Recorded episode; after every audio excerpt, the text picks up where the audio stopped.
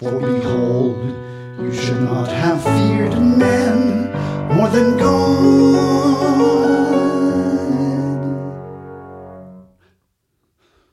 Although men said it not, the counsels of God, and despise his words. Yet you should have been faithful,